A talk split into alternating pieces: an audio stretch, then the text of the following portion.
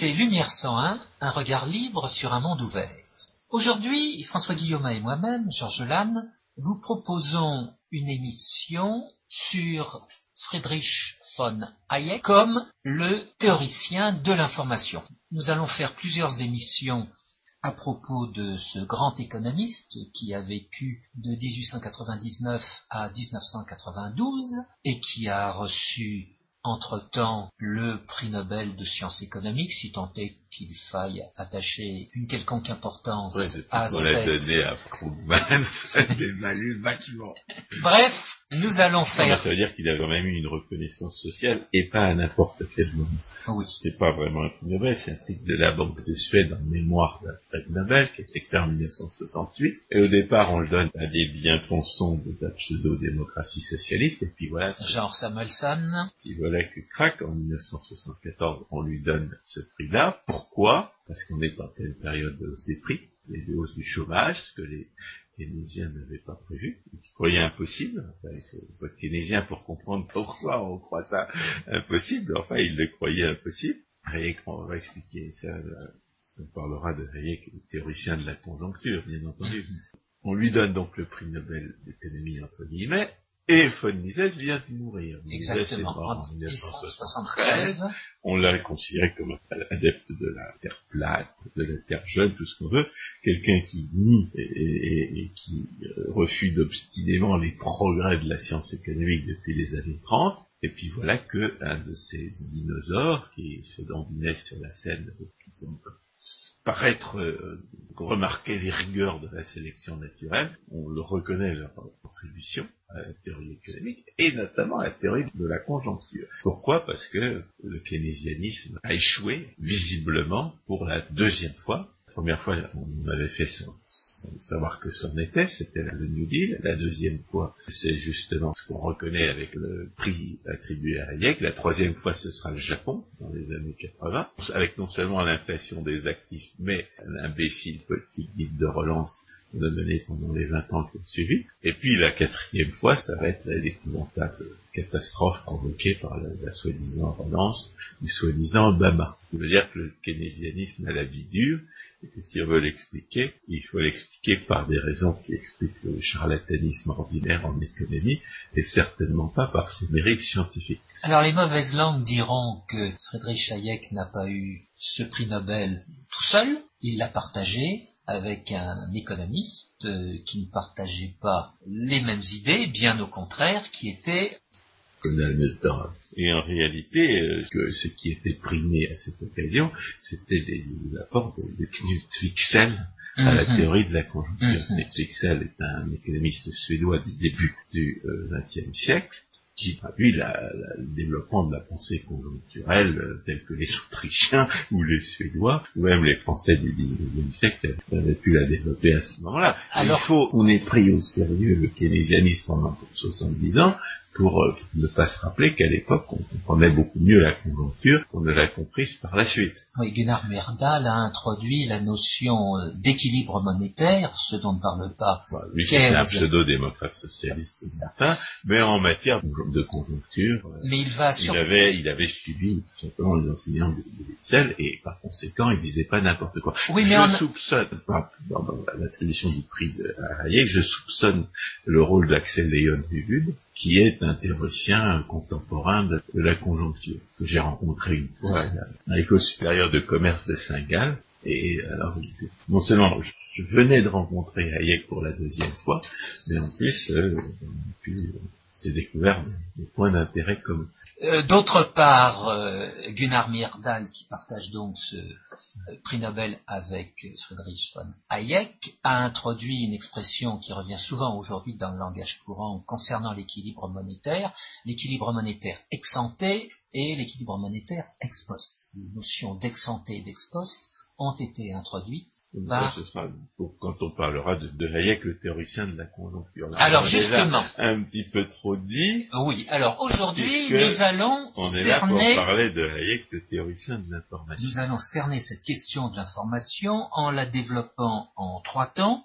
Le premier temps, c'est de faire intervenir une critique de euh, la planification qui va nous situer dans les décennies 1920-1930.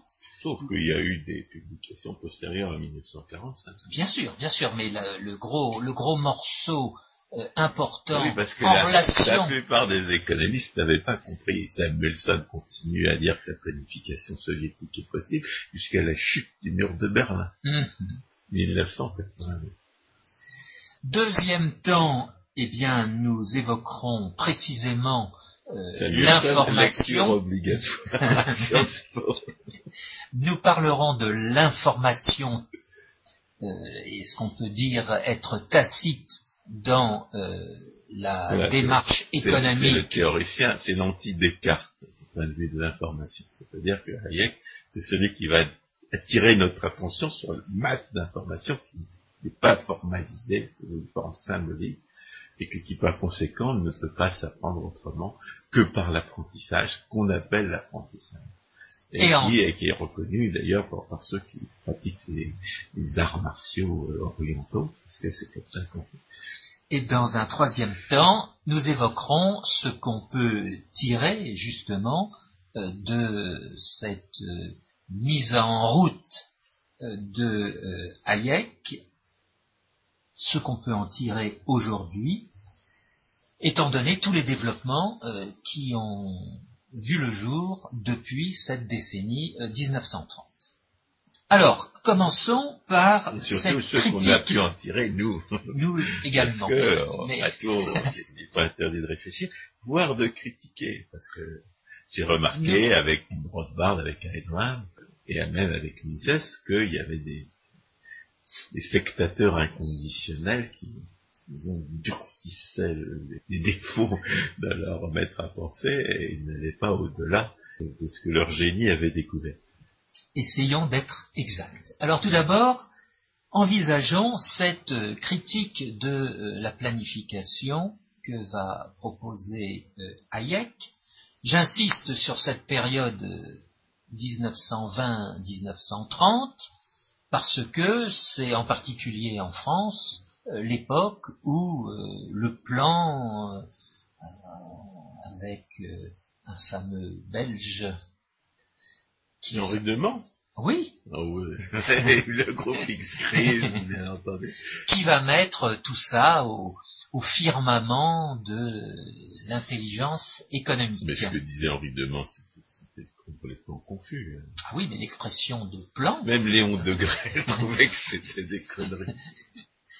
et là, cela nous situe au début de la décennie 1920, et à la fin de la décennie 1930, il y aura ce livre, euh, Le plan de Marcel Déat, euh, qui euh, sera un best-seller dans le cadre de S'il ne s'était pas fait connaître à d'autres titres, Voilà. il resterait comme un théoricien de la planification dans la mémoire collective.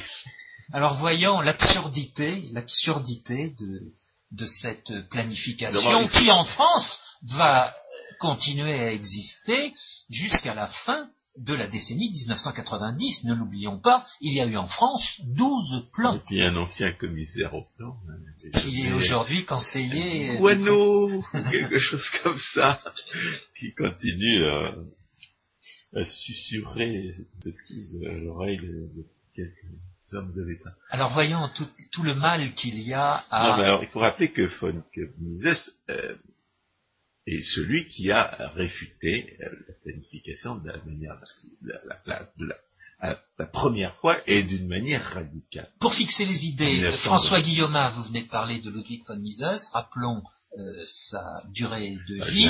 J'ai j'ai dit qu'il était mort en 1973. Et Juste il est né en qu'on 1881.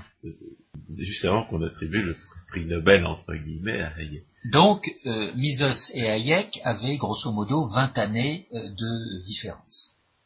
Il avait 3 ans de moins que Rueff, Rueff est de 1896.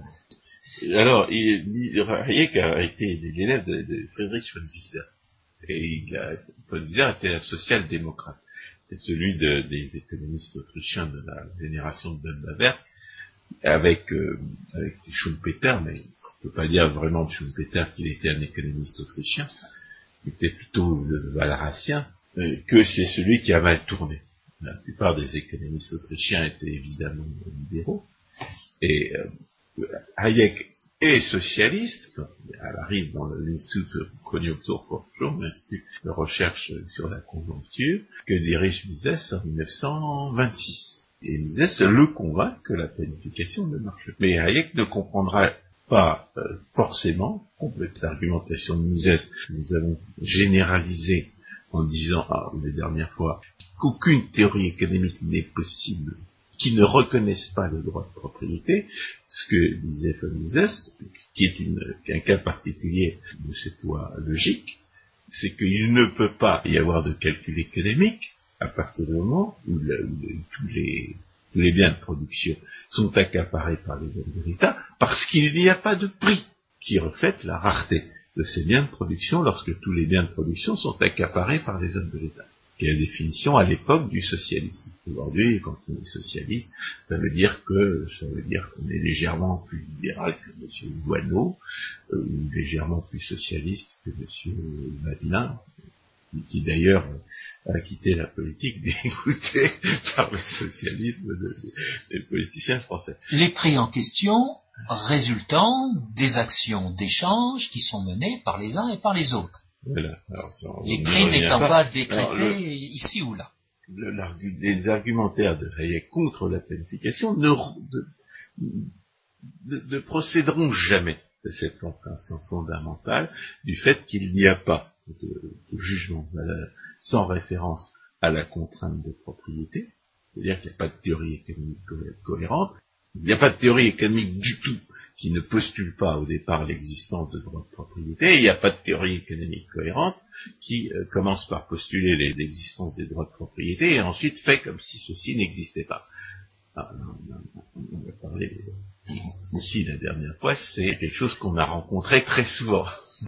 Ce qui compte, c'est que Hayek ne raisonne pas en termes de formation des jugements de valeur, ni de formation des prix, comme condition nécessaire de la planification.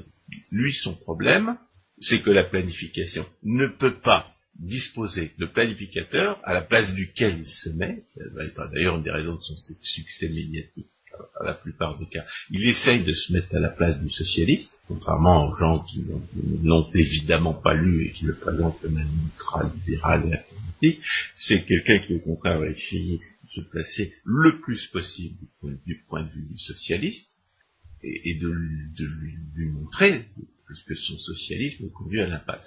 Donc, il se place du point de vue du planificateur socialiste et constate que le planificateur socialiste ne peut pas disposer des informations nécessaires à sa planification.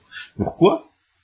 Eh bien, parce que l'information sur la rareté et sur la possibilité de produire, elle se trouve dispersée chez tous les, agents économiques. C'est moi qui sais où se trouve tel ordinateur faire telle chose, telle, bouteille de détergent pour nettoyer telle baignoire. Les, agents économiques sont les seuls à connaître des informations spécifiques, des informations de, localisation et de nature des ressources, et le planificateur, pour euh, disposer de cette, information, serait obligé de, euh, rester en contact permanent avec tous ceux euh, dont il va usurper le pouvoir de décision. Il va falloir que ceux-ci lui transmettent sans arrêt et, de manière totalement euh, fiable l'information en question, et qu'ensuite, lui, accablé par cette euh, surcharge d'informations épouvantable, réussisse à prendre des décisions rationnelles, et ensuite donne aux, agents économiques en question l'ordre de faire telle ou telle chose avec les produits qu'ils ont à leur disposition. L'argument de, Hayek, c'est un, argument d'impossibilité de traiter l'information. Et c'est d'ailleurs ce que j'ai ce que j'ai pu observer empiriquement euh, quand je me suis retrouvé dans, dans une bureaucratie étatique lors de mon service militaire. C'est à ce moment-là que j'ai compris l'argument de l'impossibilité de traiter l'information que, que Hayek mentionnait.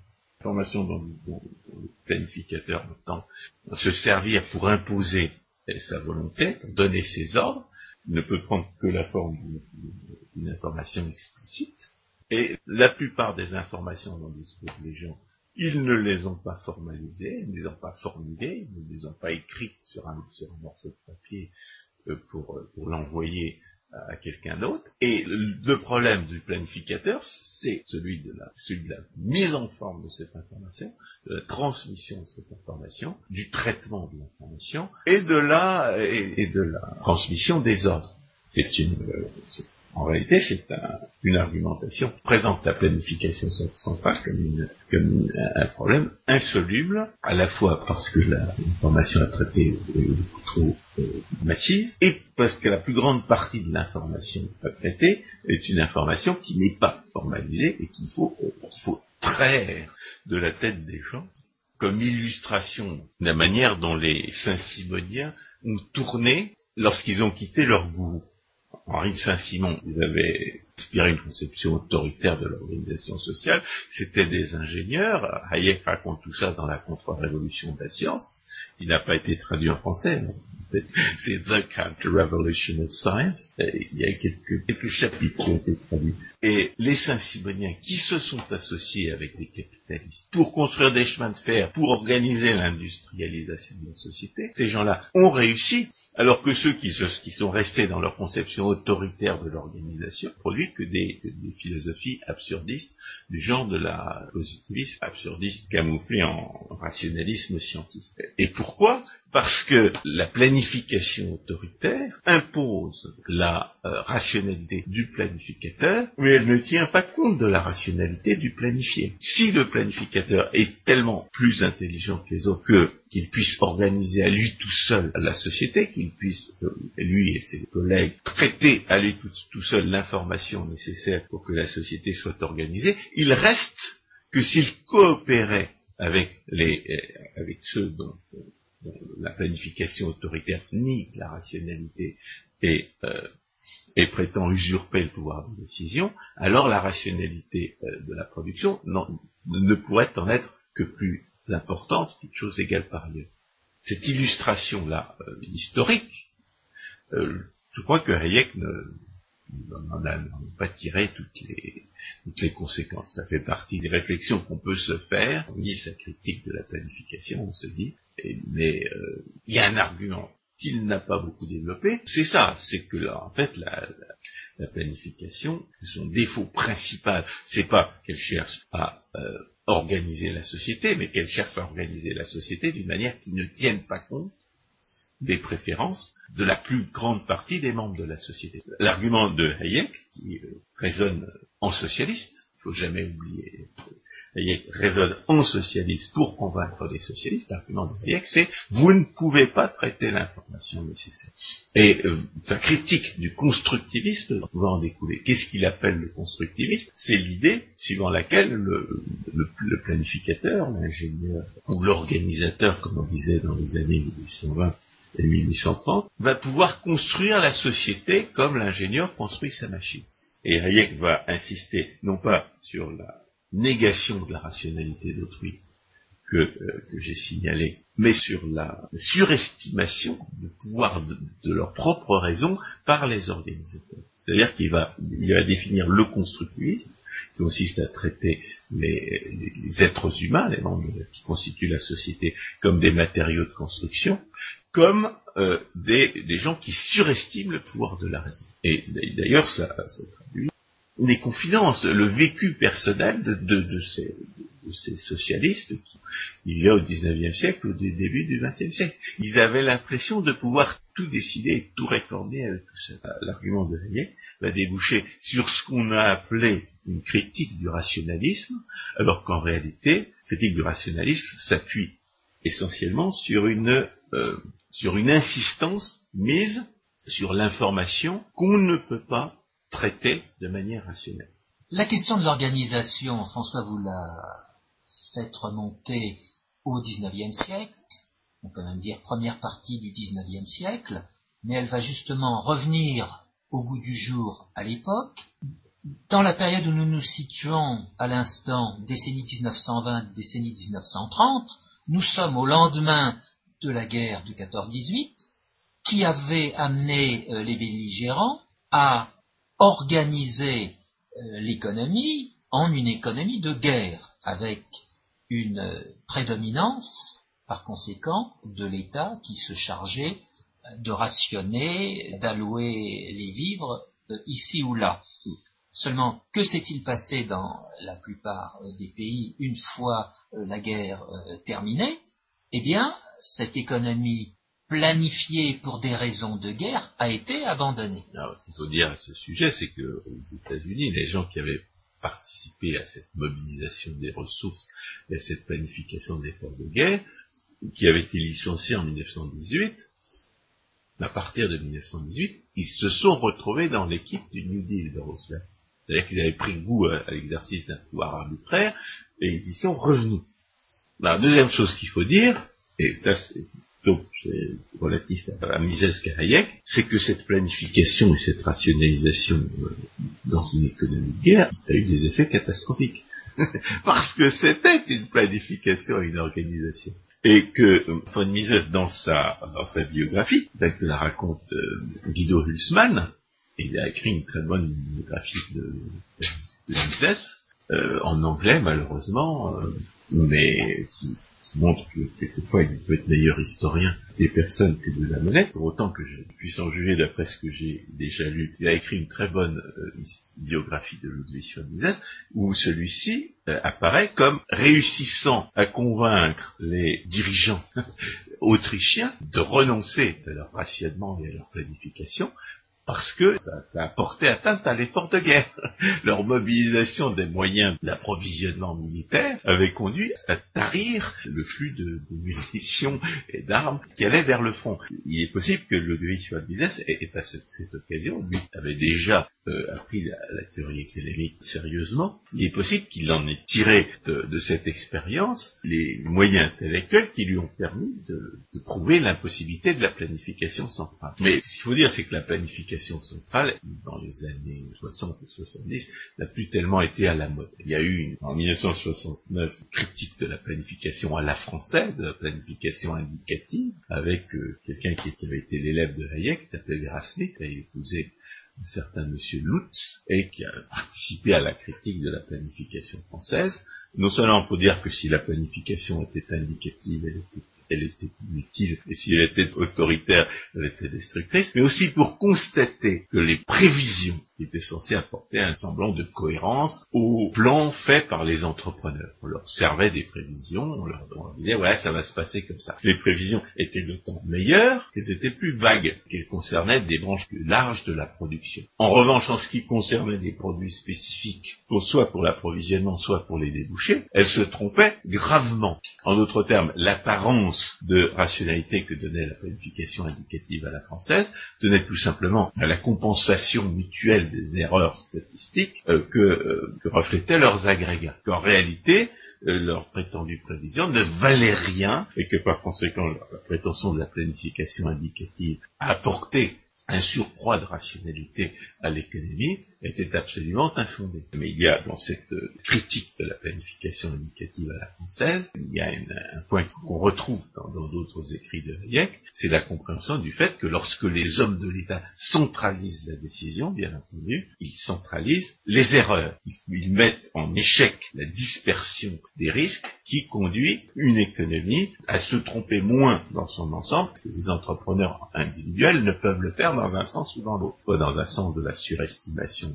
la sous-estimation des prix de produits ou de leurs débouchés. Il y a donc chez Hayek, et ça va alimenter sa critique de l'approche globale de l'économie, de l'approche en termes dits macroéconomiques, cet aspect de la centralisation des décisions par l'ingérence étatique, va alimenter sa critique de l'intervention étatique, notamment en matière de conjoncture. Mais ça, c'est un aspect des choses qu'on traitera quand on parlera de, Hayek, le théoricien de la conjoncture, et de ce qu'il a toujours, et notamment vers la fin de sa vie, considéré comme une des tâches les plus importantes qui n'avaient pas été données, c'est-à-dire sa critique de la macroéconomie. peut-être qu'il a pris la peine de faire lors de son discours de Nobel en, décembre 1974.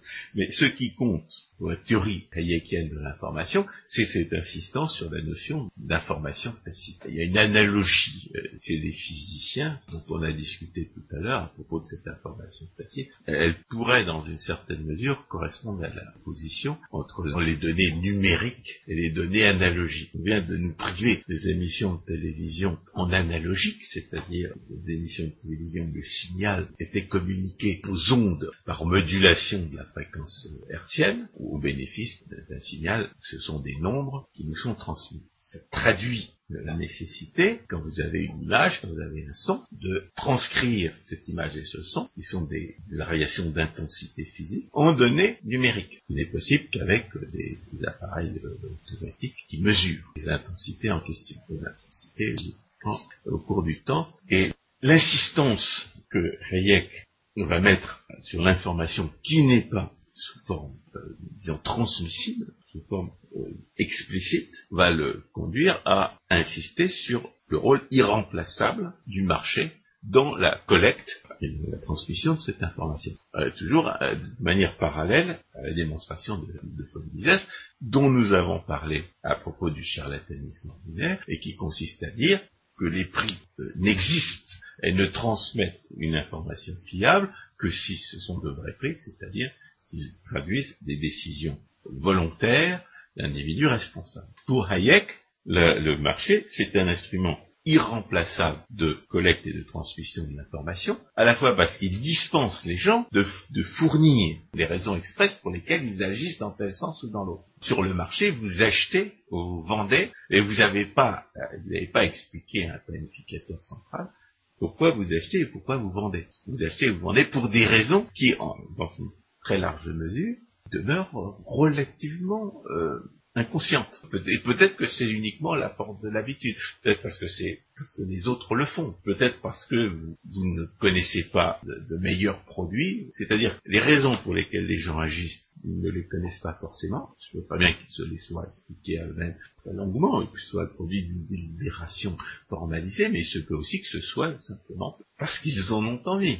Non, mais divers degrés de la rationalité, euh, divers degrés de la conscience sont tous à l'œuvre lors de la des décisions d'acheter ou de vendre sur le marché. Et le marché, lui, transmet l'information sous la forme où celle-ci est pertinente à tous les autres acteurs du marché en disant tel produit présente telle rareté relative par rapport aux autres, et cette forme, cette forme que prend l'information, c'est le prix de marché.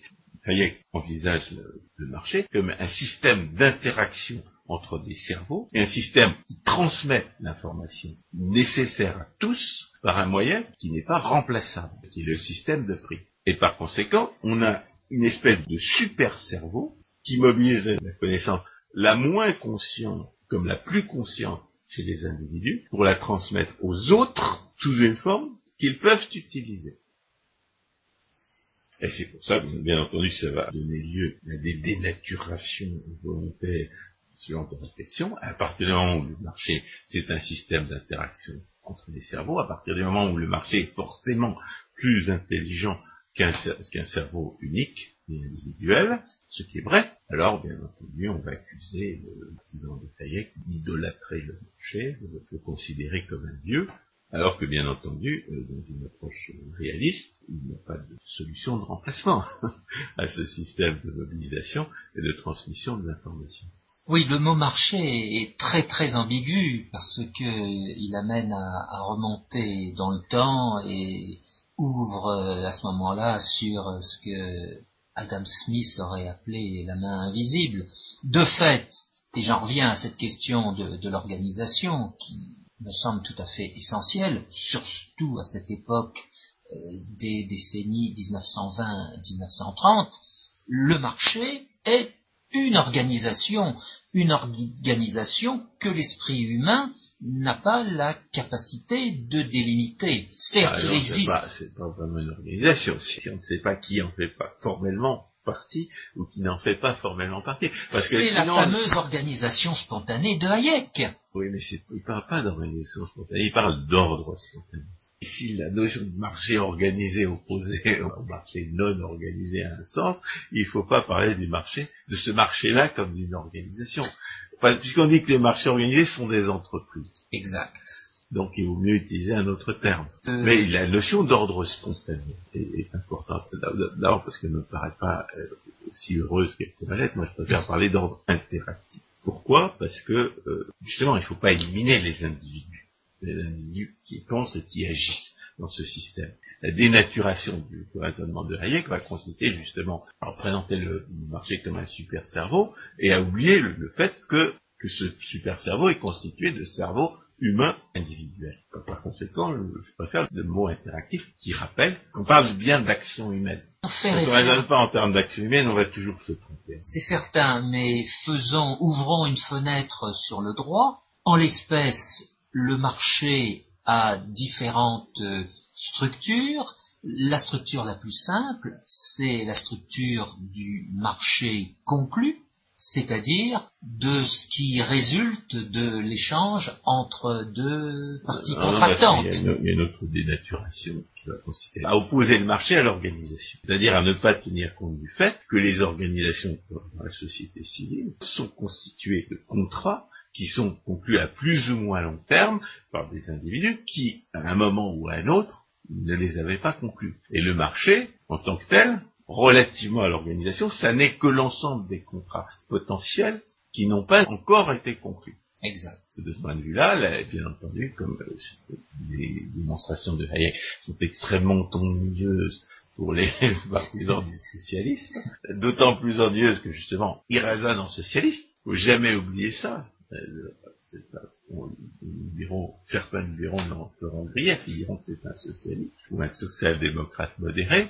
Les démonstrations de Hayek sont d'autant plus gênantes pour les socialistes, elles ont d'autant plus de poids que justement les raisonnements socialistes. Et euh, une deuxième dénaturation, à côté du super cerveau qu'on va idolâtrer, c'est celle du marché qu'on oppose à l'organisation. Et d'autant plus que, théorie de l'équilibre général, avec ses conditions d'atomicité, du marché, de, nombre infini de produits, qui est une dénaturation de la réalité à des fins de simplification, comme moi je ne sais pas très bien à quoi ça sert, je ne m'en sers pas mais on se sert beaucoup de l'abstraction tout fait de l'incertitude et qui est non seulement utile mais nécessaire dans certains cas. Donc on va se servir de cette caricature de marché qui est donnée par la théorie de l'équilibre général pour dire ah oui mais le marché c'est pas tout.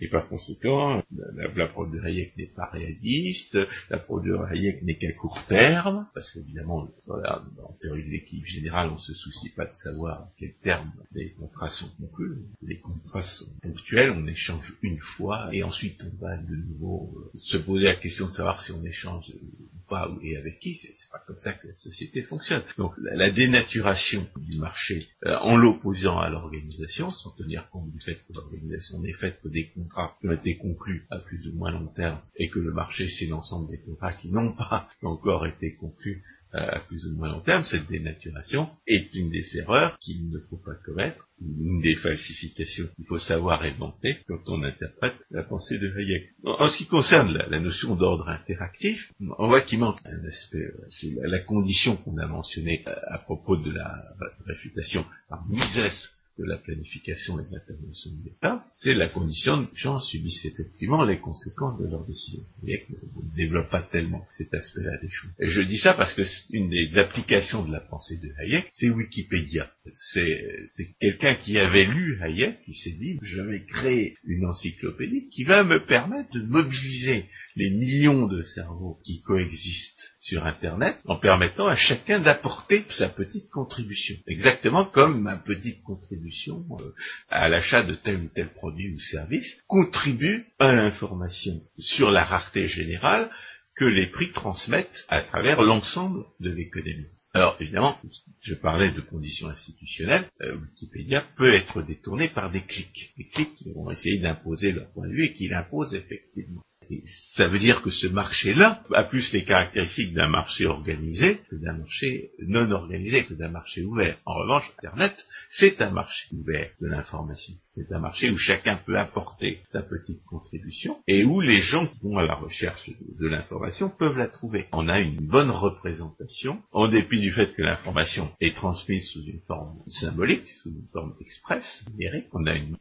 bonne métaphore du marché avec l'Internet. Et c'est d'ailleurs une des raisons pour lesquelles, entendu, euh, vous pouvez assez facilement trouver ce que vous voulez sur Internet. Les conditions tacites de l'Internet, euh, c'est quand même une condition institutionnelle qu'il faut mentionner, c'est la liberté d'accès. De même que sur Wikipédia, d'irresponsabilité des, des procès peut dénaturer le résultat, sur Internet, il y a des, manières de censurer qui empêchent d'avoir accès à certaines mais aussi des manières de contourner cette censure.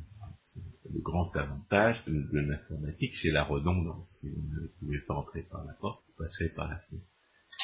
Alors il y a un point qu'il faut évoquer en relation avec cette information tacite, c'est euh, la question de la traduction. Dans la décennie 30 et plus encore dans la décennie 40, Hayek va écrire des articles qui ne vont pas faire intervenir le mot anglais information, mais le mot anglais knowledge. Knowledge, c'est la connaissance. Et si l'on en croit certains anglais, euh, knowledge serait le synonyme de truth, c'est-à-dire de, vérité. Le point que je soulève donc à l'instant est celui des relations euh, qu'on peut établir entre euh, information et connaissance ou information et ignorance. Il y a certains commentateurs et nous avons reçu récemment euh, Philippe Simoneau, qui a écrit par le passé un article sur euh, Hayek et qu'il avait intitulé Hayek, le théoricien de l'ignorance. Autrement c'est Georges qui est le théoricien de l'ignorance. autrement dit, autrement dit, il faut être euh, tout à fait méticuleux avec ce mot information, avec les relations qu'il peut entretenir ou qu'on peut lui donner, avec le mot euh, connaissance ou avec le mot ignorance. Je voudrais faire une petite parenthèse. Euh, François Guillaume l'a évoqué euh, en passant, plus ou moins implicitement, c'est que dans cette décennie 1930, il y a un domaine de connaissance qui va connaître un envol spectaculaire, c'est celui de l'information, de la science de l'information, avec son application directe, la technique de l'information qui va déboucher sur la télévision à la fin de la décennie 30 et puis toute l'évolution qu'on connaît euh, jusqu'à aujourd'hui jusqu'au euh, téléphone portable, internet, etc., etc.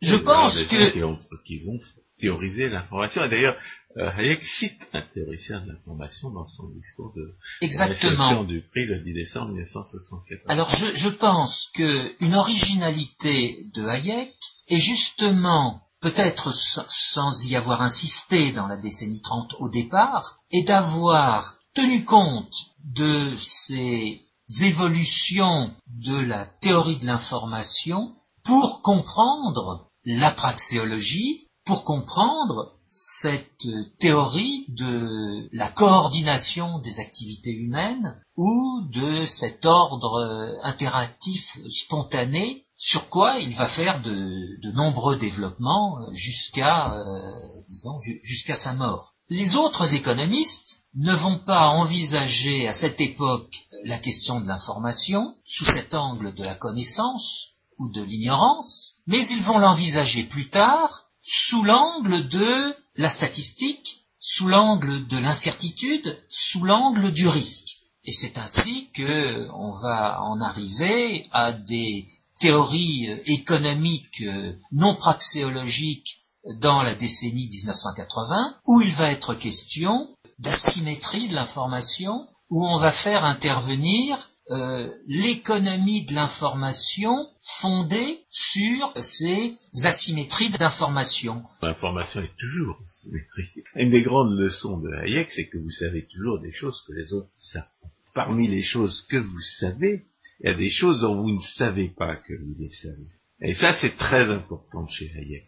Oui, mais pour s'ériger, pour introduire cette notion d'asymétrie de l'information, il faut se placer en grand planificateur. oui, il faut se diriger en Deus ex machina. Alors, j'ai un petit peu examiné la notion sur Internet. Deus ex machina, c'est peut-être une expression que nous prenons trop à la lettre, dans la mesure où, euh, dans l'usage, elle, est souvent réservée à la pratique théâtrale. Exactement, à Racine. Le, Deus ex machina, c'est l'individu qui, à la fin de la pièce, au moment où les choses ont l'air d'aller vraiment très mal, vient sauver la situation en, changeant les choses de manière très invraisemblable, pour bien qu'on comprenne que, dans la réalité, c'est pas comme ça que les choses se passent, que dans la réalité, ça se serait tourné allègre. Notre expression de Deus ex machina désigne bel et bien un Dieu descendu de sa machine, c'est-à-dire un, être supérieur, dont l'incarnation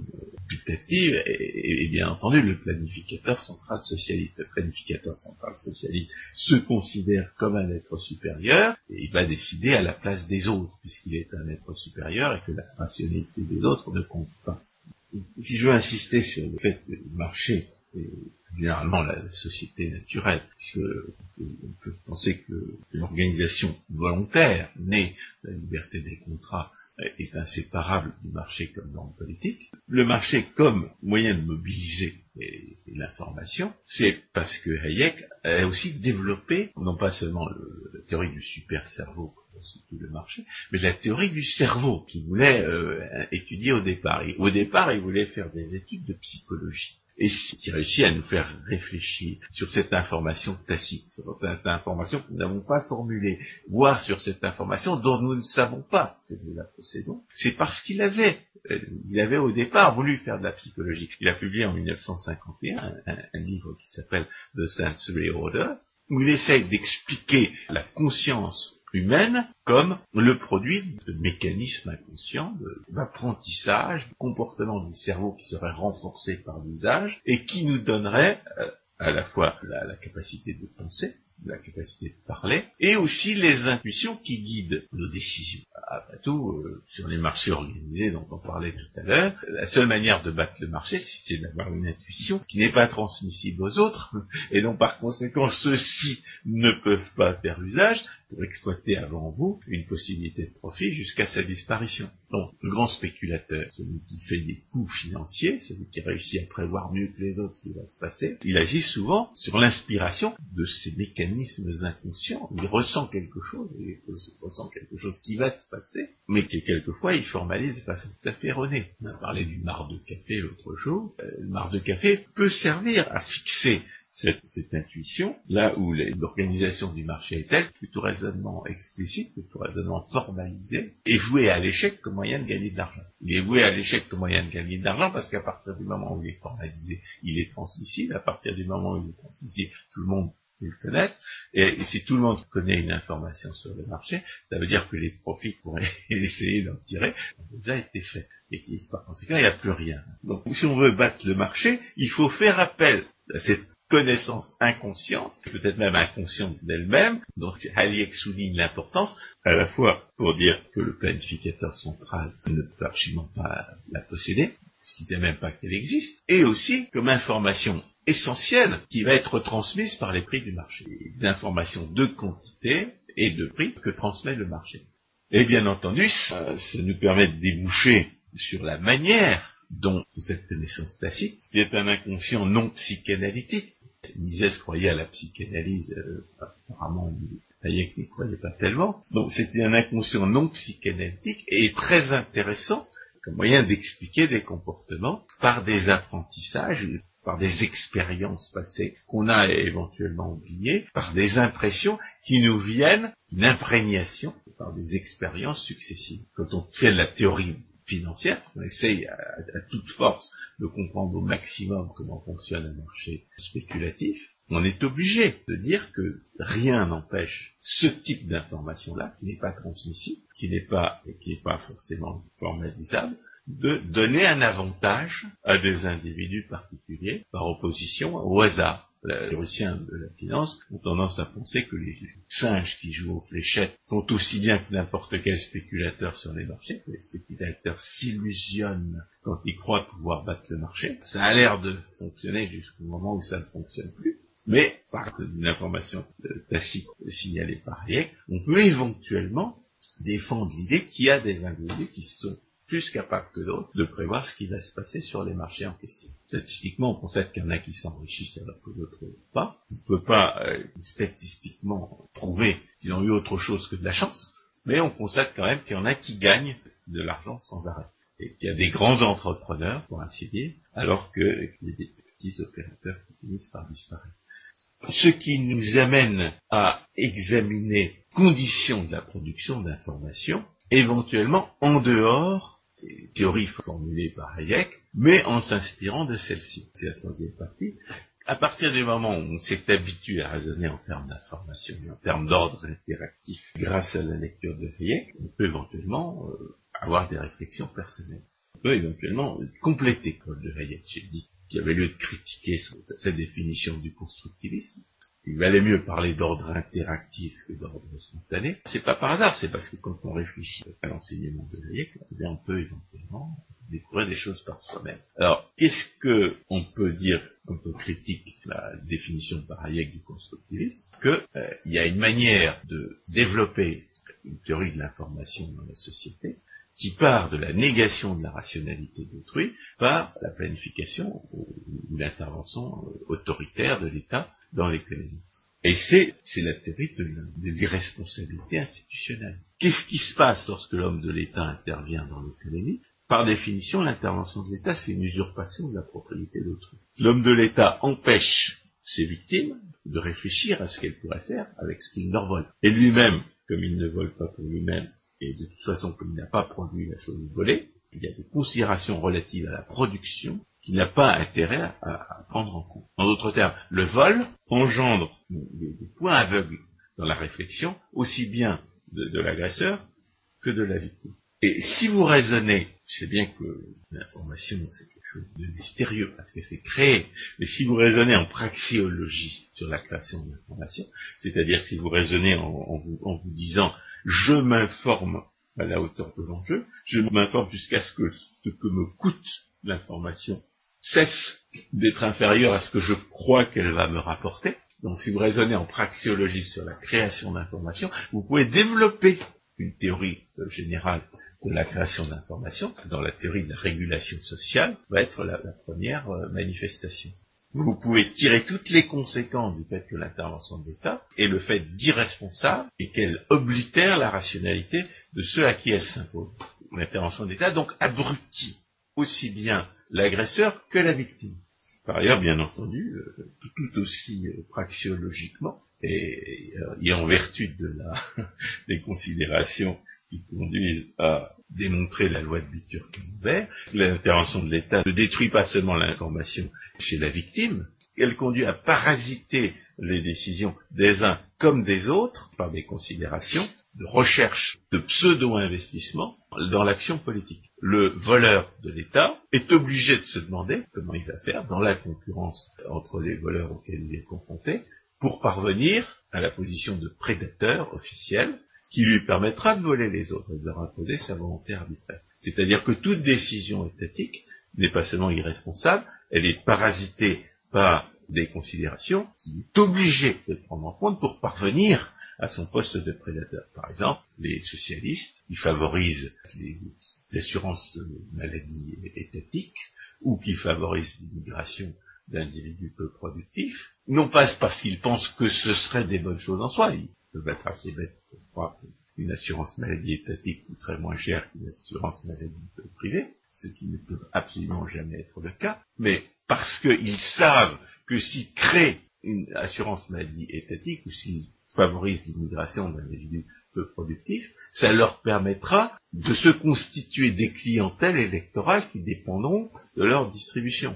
C'est-à-dire que chaque fois qu'on raisonne sur une décision étatique, il ne faut pas seulement envisager le fait qu'on a affaire à des individus qui ne savent pas ce qu'ils font, il faut aussi envisager le fait qu'on a affaire à des individus qui sont prêts à faire le mal, pourvu que ça leur permette de rester au pouvoir. Donc ça, c'est la première réflexion qu'on peut avoir quand on a lu Hayek. C'est une théorie praxéologique de l'information qui inspire le, raisonnement en termes d'investissement dans l'information pour obtenir les avantages de, l'action envisagée. L'action de s'informer est une action comme une autre, elle a un coût et elle a des avantages, et, bien entendu, on s'informe jusqu'à ce que les coûts euh, dépassent les avantages. Donc, on peut raisonner en praxéologie sur l'information, même si, comme on l'a dit à propos charlatanisme ordinaire, il faut toujours se garder de raisonner sur l'inconnaissable. C'est-à-dire que euh, il ne faut pas exclure la possibilité que l'homme de l'État soit, capable de raisonner par lui-même au-delà de ce qu'il a intérêt à apprendre, et par ailleurs, il ne faut pas essayer de savoir exactement en, quoi consiste l'information en question?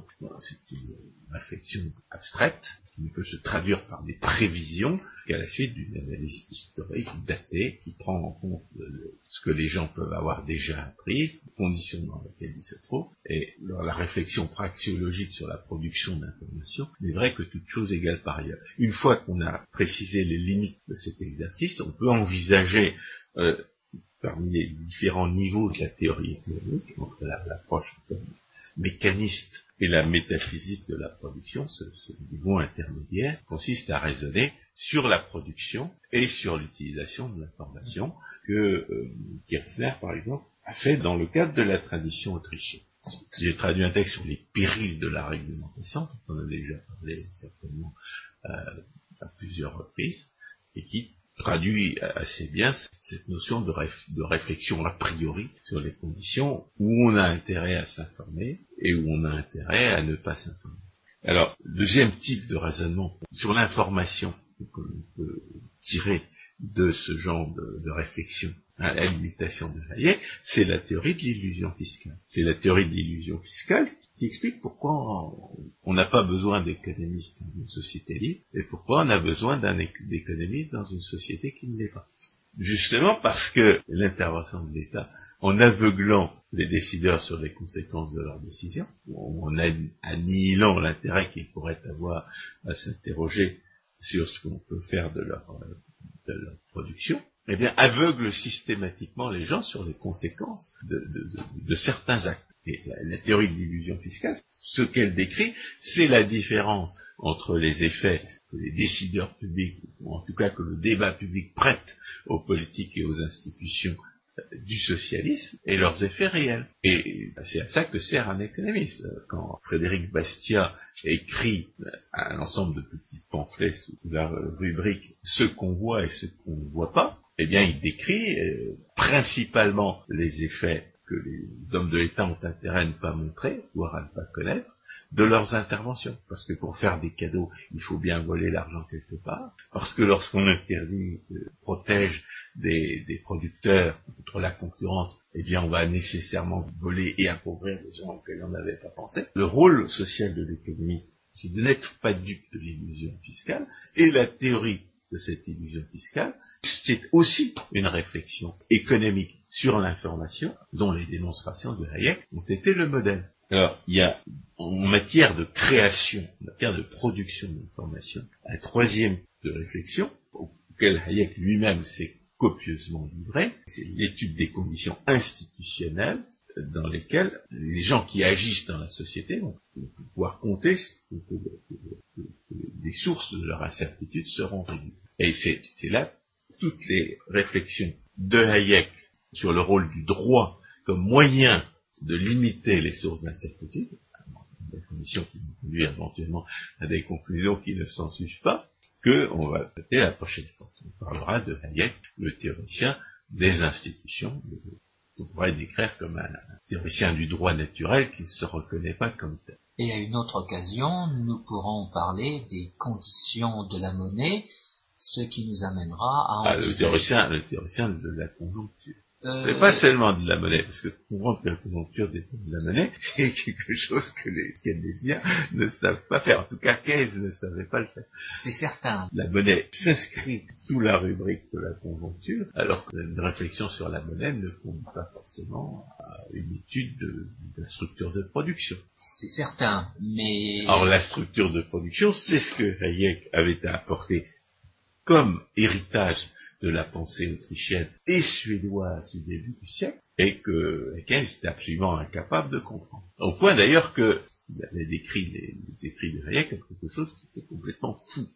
C'est-à-dire qu'il n'arrivait pas du tout à le comprendre. Il avoué lui-même qu'il était incapable de comprendre en, allemand ce qu'il ne connaissait pas des, développements intellectuels, qu'il ne maîtrisait pas à l'avance. Or, la plus grande partie de ce que Witzel et Mises avait écrit à l'époque était en allemand et en anglais. Witzel a aussi écrit en suédois. Il communiquait avec ses chers collègues en allemand. Vous faites référence à l'ouvrage de Hayek de 1931 qui s'appelle Prix et production.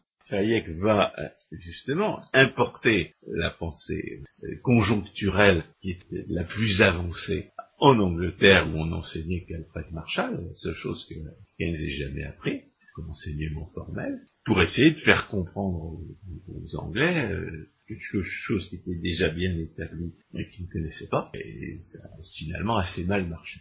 Mais nous aurons l'occasion d'en reparler, mais je maintiens que la position de Hayek sur la monnaie au travers de son ouvrage de 1976, Dénationalisation de la monnaie, est tout à fait essentielle et peut être envisagée indépendamment des questions de concurrence. Nous aurons l'occasion d'en reparler, de conjoncture, pardon. Nous aurons l'occasion d'en reparler, François Guillaume. Euh, Merci. On peut aussi faire le lien entre la, critique de la planification et la critique de la politique monétaire. Bien sûr, bien sûr. Mais c'est justement pour ça qu'on n'a pas parlé aujourd'hui, c'est parce qu'à mon avis, ça relève de la, de, la réflexion sur la question. Bref, nous allons faire quelques autres émissions. Si cette émission vous a intéressé, eh bien, nous serons charmé que vous écoutiez les suivantes. François Guillaume, merci beaucoup. Chers auditeurs, à la prochaine fois.